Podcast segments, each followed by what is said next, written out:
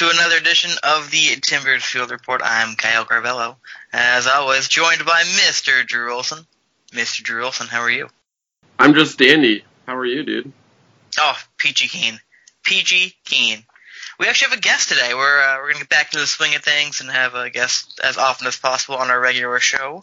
Today of the uh, the Blue Ridge Rangers, Eric Jones. Eric, how are you? I'm doing well. Thanks for having me on. Of course, thanks for coming on. Yeah. So we had a game again. That's exciting. Yeah, it was uh, it was exciting to see soccer played by Timbers players. I thoroughly enjoyed the fact that I had something to distract me from the current climate that is our country. So that was nice. I, I appreciated that. Yeah, man. Scary times. Scary times. Yeah, I uh, think we can all appreciate a bit of a bit of soccer and something to talk about that's not depressing. Yeah. I'm not trying to get into the country as an immigrant, so I guess that's Yeah. good.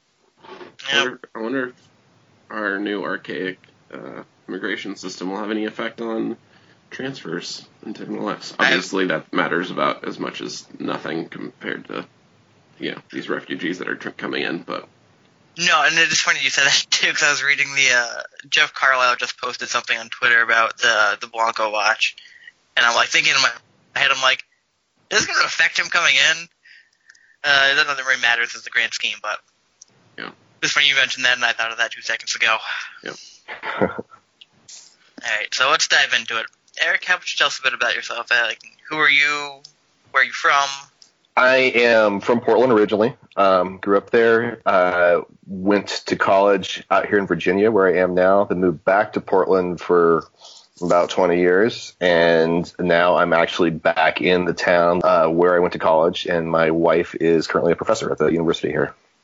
Very cool. So basically, I almost I'm 48 years old, and I've lived two places my entire life: Portland, Oregon, and Lexington, Virginia. Both places twice. It's kind of bizarre. there you go. it's an interesting combo. yeah, yeah, yeah. They're sort of uh, polar opposites in lots of ways. Yeah, I can understand that. Uh, so I guess the question here is, uh, how did you become a Timbers slash Thorns fan? And uh, I mean, you started your Uh, own kind of regional supporters group out there. Yeah, well, I mean, I grew up um, with the old NASL Timbers. I mean, I wish I could say, you know, as a you know 12 or 13 year old, I was like a you know super um, crazy knowledgeable fan. Um, but uh, my friend's dad used to always take our um, our youth soccer team to games, so um, saw some games there. Um, then I kind of um, got became more of a fan during the USL days. Um, I wasn't really into Timbers Army back then. I used to sit, and you guys remember, like in the old before they renovated um, the stadium, they had that kind of Widmer um, beer garden right down there on the field level. I used to sit down there all the time. Um, And then I moved um, out to Virginia uh, r- during that last season, so I wasn't around when um, the MLS team started. Um, and uh, but I was, you know, I was still a fan. And then I kind of, you know, I think part of just being excited about that, um, you know, stepping up to MLS and also just looking for ways to, you know, stay connected with, you know, my home because I love Portland. Um, I I joined Timbers Army then, as I guess that would have been that first MLS season, and quickly found the East Coast Platoon people on Facebook, and you know everything. It's you know been more and more involved ever since then. And One as far big as Blue happy Ridge Rangers- family here. right? as far as Blue Ridge Rangers go, I mean, honestly, I mean, we really just consider ourselves part of East Coast Platoon. That- That just Sure. started, you know, during, um, you know, there, there, there were a group of, you know, five or ten of us here in Central Virginia that sort of found each other and would get together to watch games, or if we weren't watching games, um, together, we'd all be on Facebook sending each other, you know, group messages as the games went on. And then we just decided that, you know, if we formed our own little subgroup, it just, just would make it easier to communicate with each other, you know, arrange meetups and also find Sure. other people in our area. So that's sort of how the Blue Ridge Rangers started. And so we, there's maybe, like I said, anywhere between five to 10 of us who are active at any one time, although we have 80 people now, I think, in the group. Um, and we usually get together in Charlottesville, Virginia to watch games. Very cool. So tell us a little bit about uh, the away, or I guess first go through the away days that you've been to, and then uh, maybe tell us your favorite. Um, I usually make it to two or three a year. So I, have been to the last couple in Washington, uh, up in Chester, uh, in Columbus, and down in Orlando last year, and then the championship match also a couple years ago. Very cool. Um, as far as my favorite one, sorry. no, no, you've never been to New York? No, I haven't. It's always, oh, really? and I don't think I'm going to make it this year either. I think I'm actually going to be in Portland when that game is going on. Although maybe when is that one? I, I might make it. I don't September know. 9th.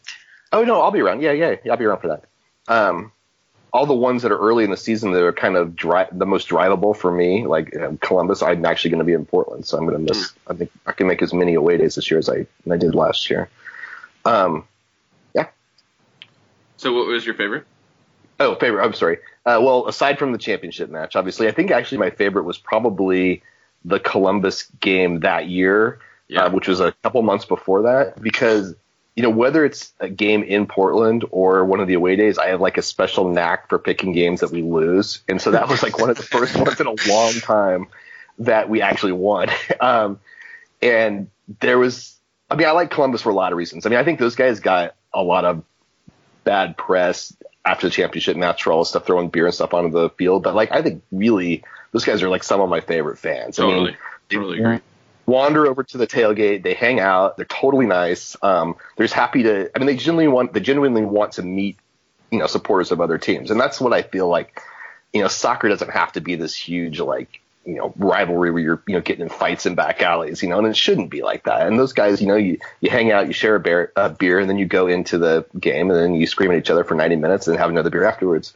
Um, but you know, we had a bunch of guys come over the tailgate. There was that. Um, wedding going on at the yeah. church right next to our tailgate that we were singing to. Uh, I remember Travis Hefner like leading uh, leading songs for those guys as they came out, the bride and groom as they came out of the church. So I mean that was just a good time. And like I said, we won, and it was great to be able to go back there a couple months after that and you know watch the Timbers win again. This is a, this is a great one. And just to kind of expand on your point is I don't know. Maybe maybe I'm making this up, but it feels like maybe we have some sort of kinship with Columbus, just because it's kind of like, you know, it's a small market. It's you know, there's one other pro team in the in the town or whatever, and um, I don't know. Everybody's nice. I don't know. Yeah. It reminds me a lot of Portland and the supporters culture and that sort of thing. Obviously, they've been in MLS longer, and they don't have a long as long a history. But um, yeah, just sort of a kinship there, and everybody's super nice. Yeah. I've never been, so I don't it's, know. It's a good one. it's yeah, it's definitely. People, uh, you know, obviously MLS Cup is huge, but that was like, I don't know, Eric, if you, if you have thoughts on this, but that it didn't even feel like an away day, just because oh, no. there yeah. were like, you know, whatever 5,000, 4,000 Timbers fans there, um, but in that that game, like a couple months beforehand, it was one of our smaller away days. I would say, you know, there's probably I don't know, 50 people, maybe 100 or two.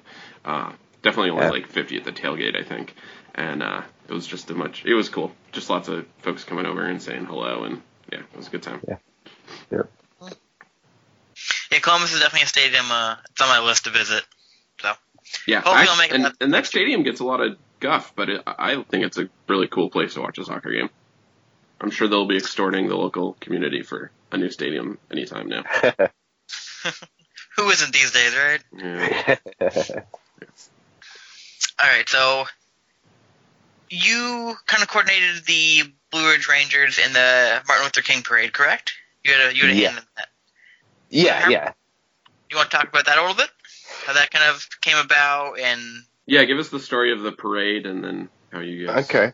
fit in there. Um, well, really the roots of it go back a couple years. Um, Lexington has sort of you know the distinction, I guess, if, uh, for lack of a better word, of being the uh, burial place for both Robert E. Lee and um, Stonewall Jackson. So it's sort of this uh, pilgrimage site uh, for America's uh, most famous um, traitors. Yeah, for certain certain types of people. Um, and so at any given time during um, the year, you can, you know, walk downtown in Lexington and see someone walking around with a Confederate flag because, I mean, they're coming to, you know, whatever, pay tribute or something, which is just it's a strange thing for me because like um, being from Portland, I mean the Civil War was something we studied like a week yeah. in like sixth grade, and then I came to college out here, um, and it was kind of strange, and then I came back here, and even now it's just it's like tensions are a lot higher. I think you know I think it's you know probably a reflection of the current uh, political climate. But um, in the last couple of years, things have Well, having a racist as president. yeah that'll that'll do it. Tend to yeah. elevate yeah the tension. um, a couple of years ago, well, actually going back even further. So I guess this, I don't, I'm not really up on this history very well, but um, I guess when Martin Luther King Day became a national holiday, the state of Virginia linked it to Lee Jackson Day, which celebrates the birthdays of um, Lee and Jackson. Um, so that was like, you know, obviously a uh, super uh, thoughtful, uh, considerate thing to do. Uh, Yeah, makes perfect And- sense. I get it. yeah, right. So I think I want to say like Lee Jackson Day is on Friday and MLK Day is on Monday. So everyone gets yeah, you get a, a you know a, a four day weekend, and you know if you're racist, you can celebrate on Friday, and if you're not, you can celebrate on Monday. Um, and so that so for that holiday for Lee Jackson Day, all these kind of neo Confederate flagger groups used to apply for permit to hang Confederate flags from all the light posts in town for that whole weekend. Um, and so you, so then it'd be like MLK Day, and you'd walk through town, and it's like full of Confederate flags everywhere.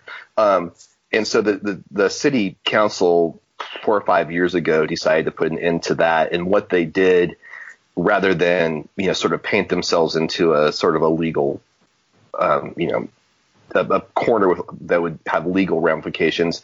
They just said, look, okay, the only flags you can ever hang from the light posts are uh, U.S. flags and state of Virginia flag. Nobody else can do it, uh, which is fine. Um, and so these flagger groups got really mad about that. So then they that started this thing where every every year on Lee Jackson Day they would all show up in Lexington, this little town, seven thousand people, and line the streets waving their flags and basically you know just intimidate people. And, and I think it's kind of important to note that um, most of them aren't even from this area. A couple of them are, but they kind of come from all over. So the town's like really sort of being, I mean, to use the language they like to use, being invaded um, um, by people from all over, you know, mostly the South, I guess, with this sort of agenda.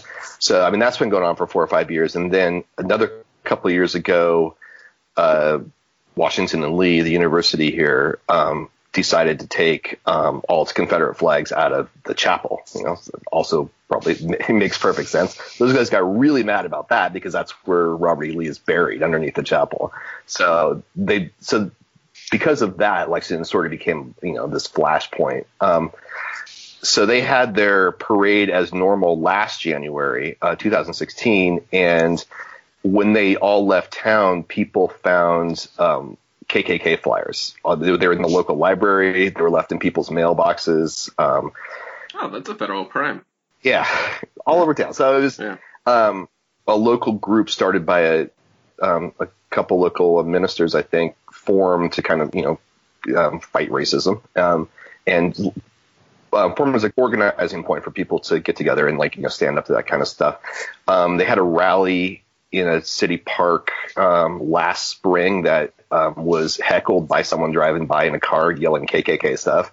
Um, so things have just been getting crazier and crazier. And then that group that was formed uh, sort of outmaneuvered the um, Confederate flagger people this year by applying very early for a parade permit to hold an MLK parade on MLK weekend, because you know, as crazy as that is, um, on the same day that those guys used to, you know, have an actual permit to parade through town with their flag. So they got really mad about that because, you know, now they not only, you know, are they can they not hold, hang their flags from city lights posts anymore. Now they can't even have their parade. Um, so they there started to be a lot of chatter pretty openly online. I mean, I used to I was, was sort of gone uh, lurking in their little groups to read what they were talking about, and they were talking about recruiting people from all over the place to come and disrupt the MLK parade. And so, I mean, I wanted to walk in that parade anyway, and um, uh, I remember like I thought really early on, like, wow, if this was in Portland, Timber's Army would totally be part of this. And then I thought, well, you know, why can't we be part of it? Um, and so I talked to a couple other people who kind of lead our little group, um, Catherine Crowley, um, Scott Beeler, and uh, Najib Shuaf, um, and asked them if they were interested in doing something, and they were. Um, and then we contacted um, Sheba Timbers Army back in Portland, and and because we wanted to run it by the board there and make sure like, hey, is it okay if we like march as Timbers Army? And they were like, not only can you do it, like we want you to do it. Especially though I remember she sent me an email the day after the election, and she was like, now we really want you guys yeah. to do it. Um, they sent us, um, they sent us Eric, flags. for a second. Yeah. How far was this in the making? When did you apply for? Like, when did you get the idea for this? The parade permit happened. I want to say late summer, early fall. And I'm not part. I mean, I'm a member yeah. of that group, but I wasn't. I'm not part of that. The sure. people who organize the parade. Um, late fall or something like, or I'm sorry, like late summer, early fall, something like that. And then I immediately started thinking about us participating after that because they were sure. they kind of put a call out to like, hey, you know, to everybody in town, like bring your group, like you know, your bring your you know dance troupe or your you know photography club or whatever. Um, and you know, Timbers Army is the group that I you know most involved with, so that's how that started. Um, and you know, sort of philosophically, I, we came at this from a, a number of different angles. Like we didn't we thought that soccer was like sort of it was it went beyond just the fact that that's what we care about. We thought it's sort of like this really interesting and fitting metaphor for for this sort of thing because I mean soccer's had its own problems with racism and still does, and especially in Europe, um, and you know tribalism. Um, but at the same time, it's also the most widely played and watched sport in the world you know, and so it's like, you know, and there are like, you know, superstar players from, you know, pretty much every inhabited continent on the planet, you know, and so it's like sort of this, we saw it as this sort of symbol of like people actually being able to be loyal to, you know, be sort of tribalistic in a sense, but also come together for something that unites all of us, you know? Um, and so we had this idea that it wouldn't just be us that we would recruit as many soccer fans and players as possible and sort of create this sort of symbolic like rainbow, I guess if if you will, like uh, by having people wear um, jerseys and scarves and things like that. So it was really important to us from the beginning that it wasn't just us, and so um, we we put out a call to um, people all over the league, and we had you know tons of people um, send us scarves that like hand out to kids to wear. Um, Columbus Crew again. Uh, the actual the front office was the only front office in the league that actually responded to us, and you know they sent us a kit to give away to a kid, which was really cool.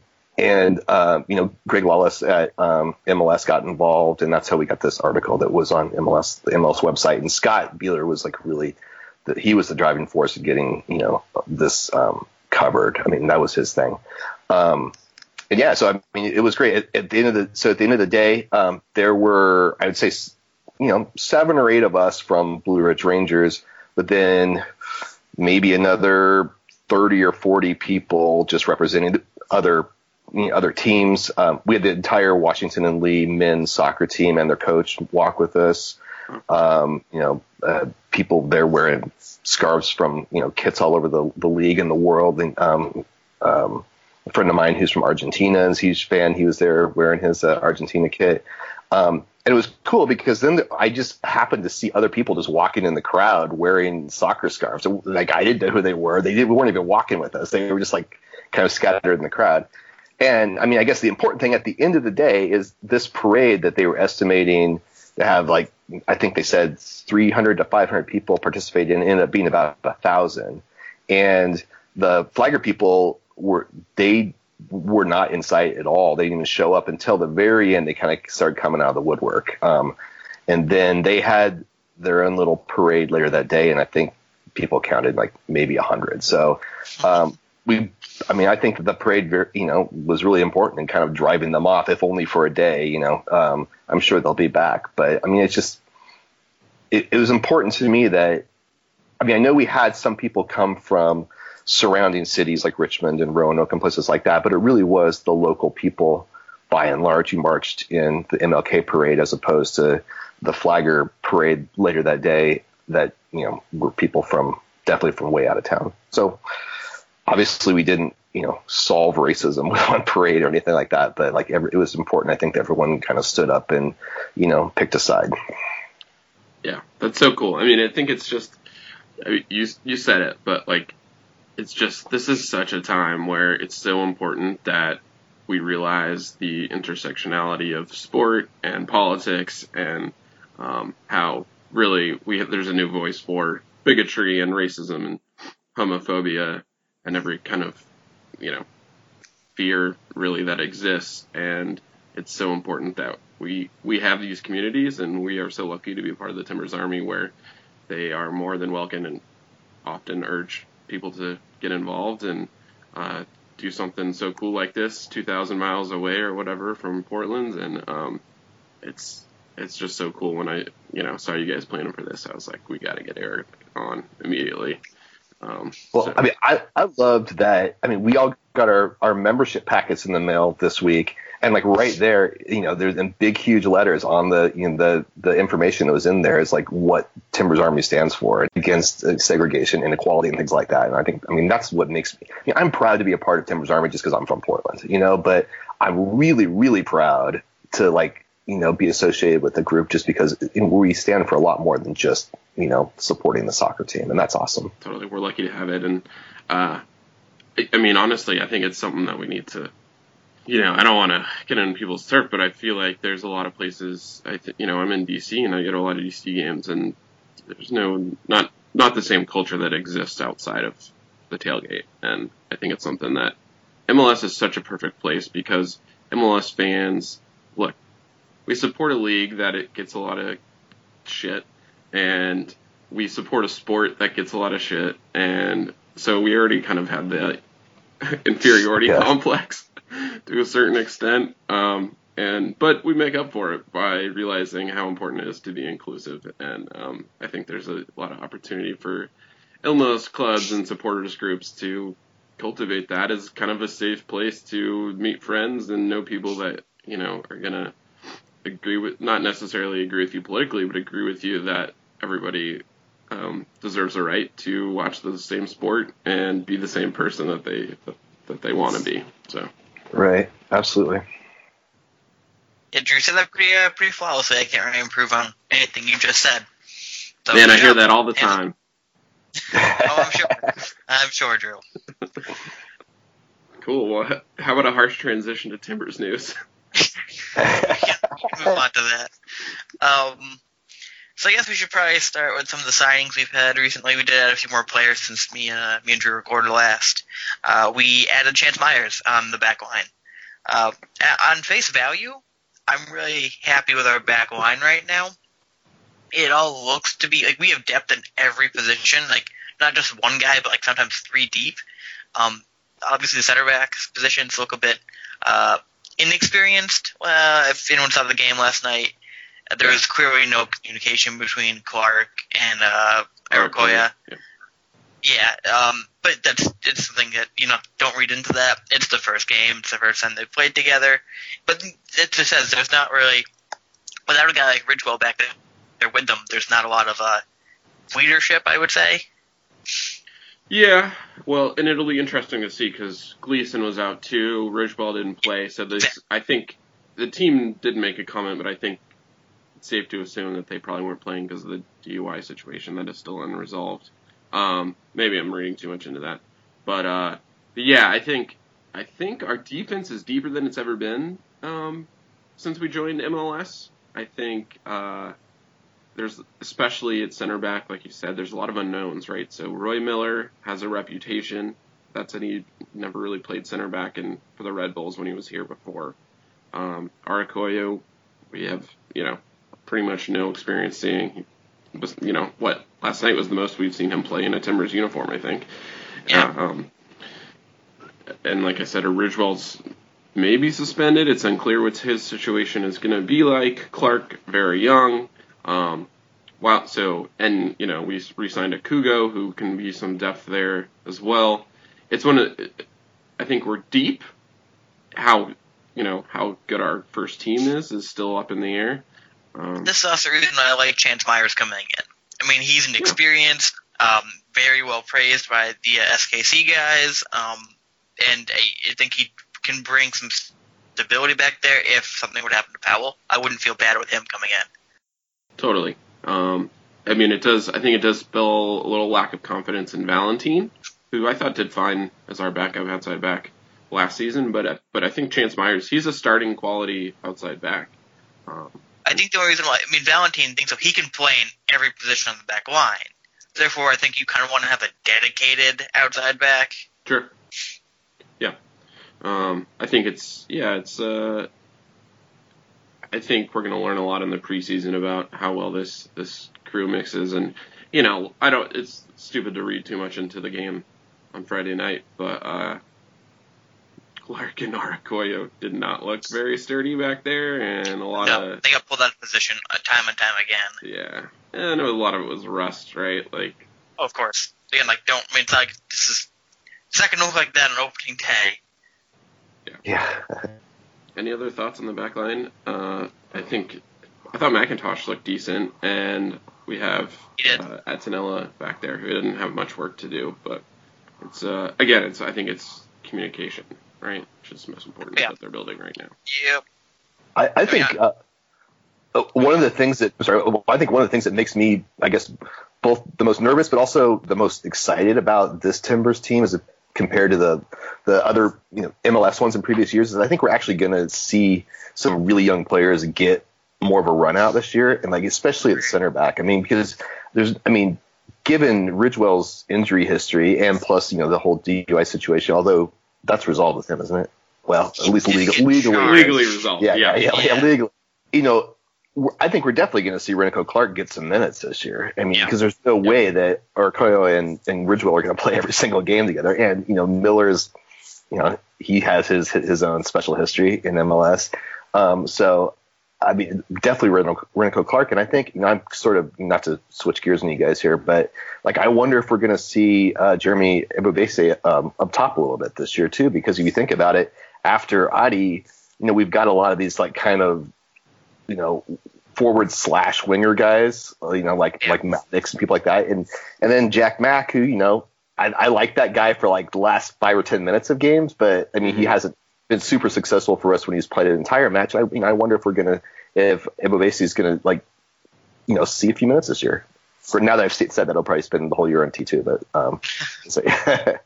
Well, I, I mean, I think he probably will spend a lot of time with T2, but I also think, and this isn't a high bar, but he's probably going to play more than any rookies the last few seasons have, have played. Yeah. Um, Since Nagbe. yeah. Yeah, seriously. then. Yeah, Nagbe was really, he was like the last, you know, guy we picked up in the draft that like immediately made an impact, right? Yeah. Uh, Yeah. Pochivi, I think, was the only one that got real minutes, but um, and he was like a late second round pick, which was pretty lucky. Um, I think that was that the same draft we took Beasler. Yeah. Uh, was it? I thought that was one before. Yeah, Could have been. Something I don't know. A couple years ago. The draft is very hit or miss. So now talking to the midfield, we also re-signed Moby Okugo, and we brought back Dairon Asprilla. Uh, didn't see that coming, to be honest with you. I thought he was gone. I think, you know, Timbers have a history of loaning guys out, and we don't see them again. Um, there have been reports out of Colombia that he didn't really gel. The manager didn't see him as a first-team option. Um, so we brought him back. I, I mean, clearly, he, because we're looking for a DP winger, he has to be a depth piece. I mean, I don't. I mean, assuming we get Blanco, I don't particularly see him making it into the starting lineup. I don't mean. Yeah, I think you're right. I think he's probably starting as our maybe probably our backup right wing, I guess we would say, right? Behind Yeah, Blanco. He started the game on Friday. Um Yeah, I mean I didn't expect it either. I, I he's so inconsistent, but when he's at his best, he's really good as we can all remember from the playoffs 2 years ago. Um I think he's a good depth piece, and apparently he's really happy to be back in Portland, so that's a Yeah. good sign because things I think is. were a little testy uh, when he left. So maybe it was good to get some time away and uh, realize how sweet Portland is. Um, but yeah, I guess we'll wait and see. I think you're right, though. I think he's basically our backup right wing at this point. But is he like? Is he our backup or like our two point five three? Like, Well, I guess I'm what think? assuming Blanco is going to be our starting right wing, yeah, but you also have Mattocks. I mean, and I assume he's our backup left wing behind Nagbe. That's, that's what Yeah. I'm guessing. then you have Barmby too, Yeah. and now we have Marco Farfan. I, I mean- I, mean, I think Farfan. I don't think Farfan's going to see any first team minutes this year. I would I surprised. I don't. completely agree with that. I could see him. I, I think he's going to be. Uh, he's not going to go back to T2. I don't think he's going to be loaned down. I think he'll stay on the bench, and I wouldn't be shocked if he gets a few minutes, especially from what we saw last night. I mean, if he keeps. I mean, he played in the uh, third period. The third period. Um, and he was probably the bright spot for the Timbers. He, uh, you know, he had pretty nice, a few pretty nice dribbles. Uh, that being said, we weren't very organized, so not much came out of it. But he was probably the bright spot. Yeah, it's 30 minutes in a preseason game. He's he may be the Schillo Tshuma of 2017, Hey, the Franks Let's on calm go. we do this every year. Everybody gets really excited about some young player. But the th- Drew, see, here's the difference between all of those, what you just said. We've already seen this guy with T2. We know he's a good player. I mean, we, we have tape on him. You can watch him be good. We have. This is what we've heard all week that Caleb Porter wants three deep at just about every position he can possibly get three deep at. That doesn't mean Farfan's going to see minutes, but I would be shocked if he's not on the bench, and he might. I mean, he might come in for you know to kill the game. I wouldn't be shocked. Which I mean, considering he's like he's like what 18 or something, He's right? 18. He's a senior Yeah, in high I school mean- still. Yeah, I mean that's great. Yeah, I think. I think it'd be cool if he got a few minutes. I think it's highly unlikely, but um, I think he'll get cup games. He'll definitely get cup games. I'd be shocked if he just get cup games. yeah, that's pro- you're probably right. Yeah. Uh, other than yeah, we uh, we brought back Okugo as well. Uh, that's I have no problem with that. We didn't see too much of him last year, but you know he's a you know good defensive midfielder. Can also play center back, so you got more depth at both those positions. I don't mean I don't have a problem with it. Is this the deepest the Timbers have ever started a season? Yes, very much We yes. have like you know backups at every position that are decent. I mean, it's crazy. I, I mean, that was our probably our biggest weakness last year, right? Like Yeah, there were many games where Porter didn't even use his full allotment of subs because it was going to have to be I don't know Barmby or I don't Yeah. know who was our third sub a lot of games. I guess yeah, you could point to every position and say like you know we got this guy, this guy, and this guy.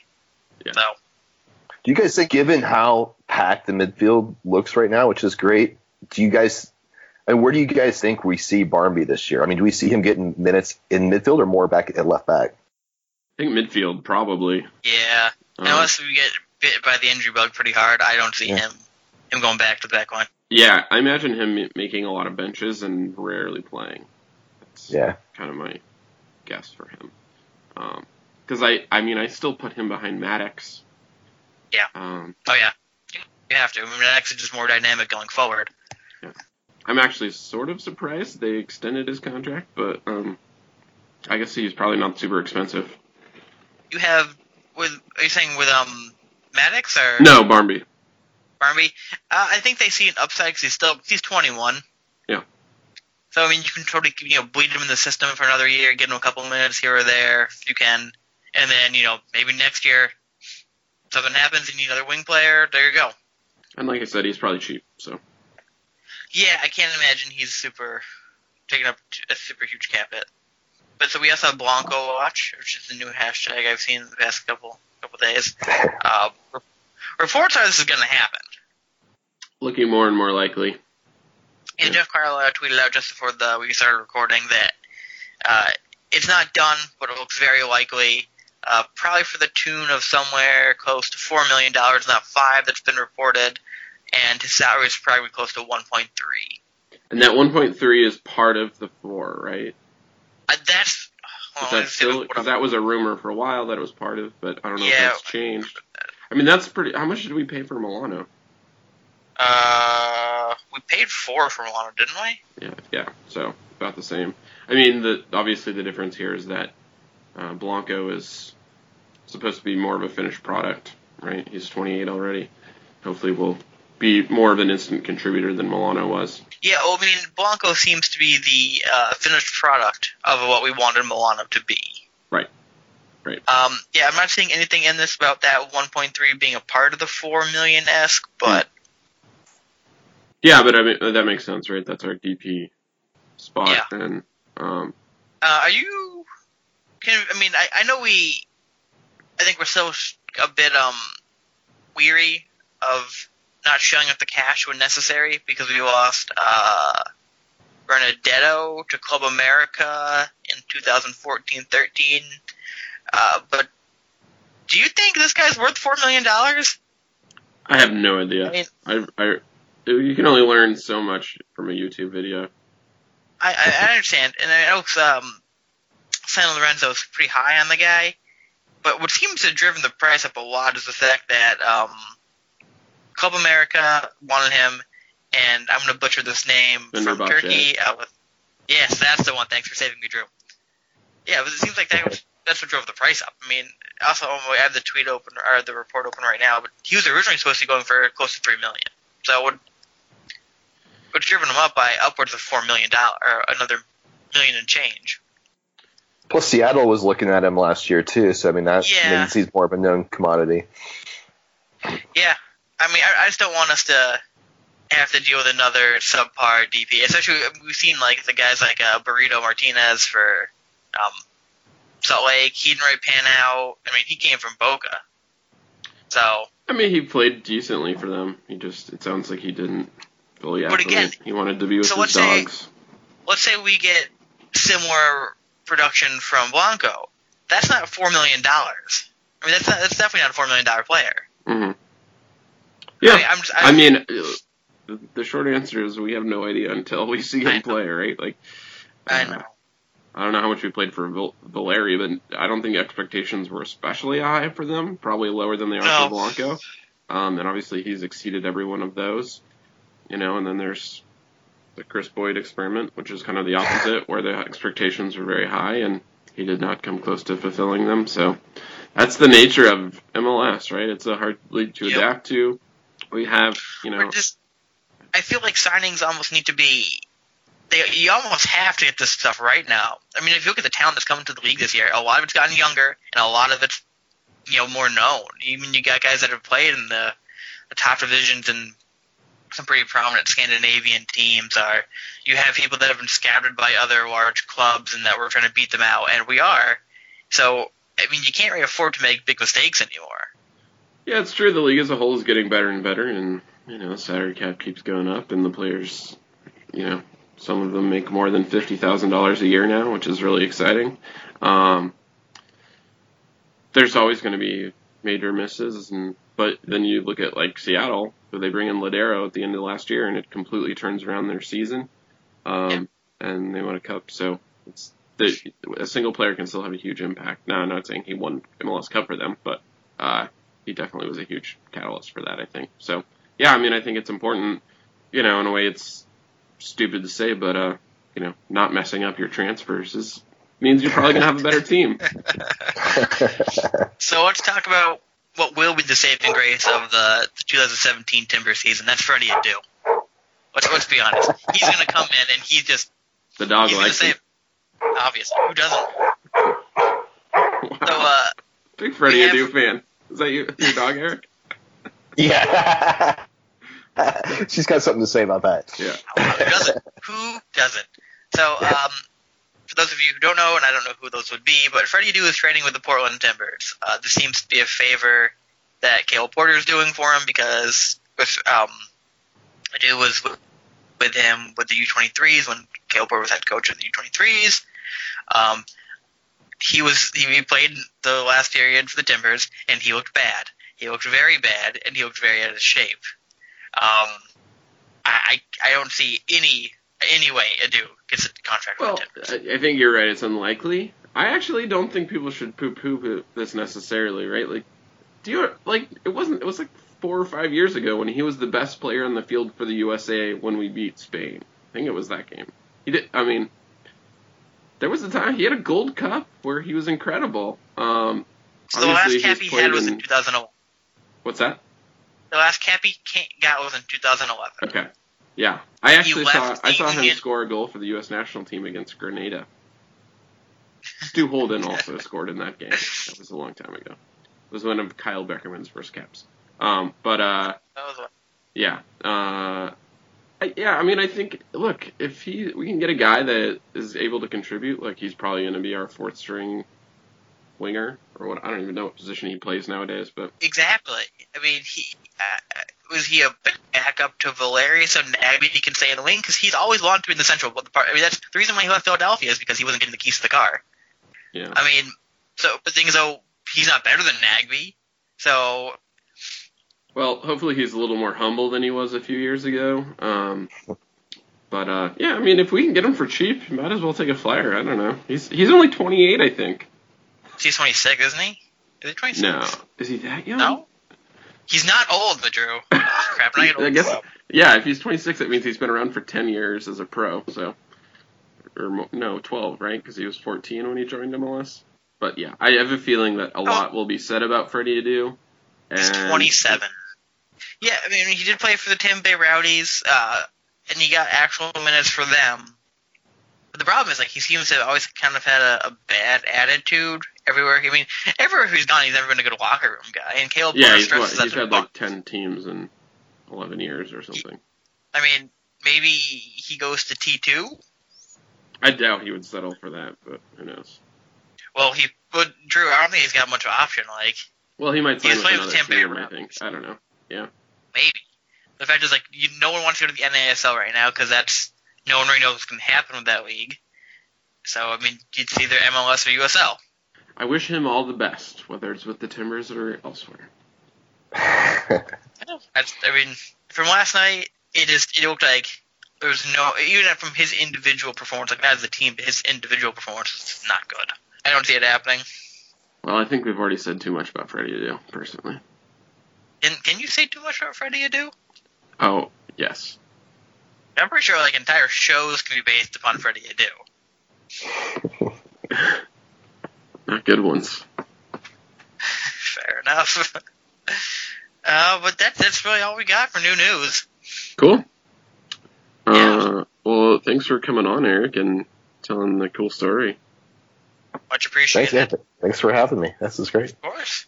And uh, when are we? Uh, what uh, what away game will we see you at next? Uh, well, I'm going to be out in Portland or Bend actually for all of, of uh, from the end of March all through April. So I'm, I'm definitely going to miss, like I was saying, some of those ones that are, are closer to me. But um, Yeah. yeah, I think uh, I I didn't realize New York was actually after I got back. So maybe at that one, and Montreal's late in the season, right? I might. hmm I've been I've heard rumors that that's the one to go to. So well, I've been to Montreal a few times. It's fun. Yeah. You gotta Yeah, go so I to might make Montreal. yeah, It's a trek up there. It's fun. Yeah, I recommend it. Cool. Cool. Well, All right. let's do this again. We'll uh, probably try to talk about some of the rest of these friendlies that are getting played, and um, you know, the season will be upon us before we know. Yeah, Yeah, it's coming up soon. What, six weeks? Six weeks sounds right. Oh man, hopefully the world still exists by then. yeah, one can only hope. All right, all right, all right. okay, bye. Bye. That was awkward. Yep.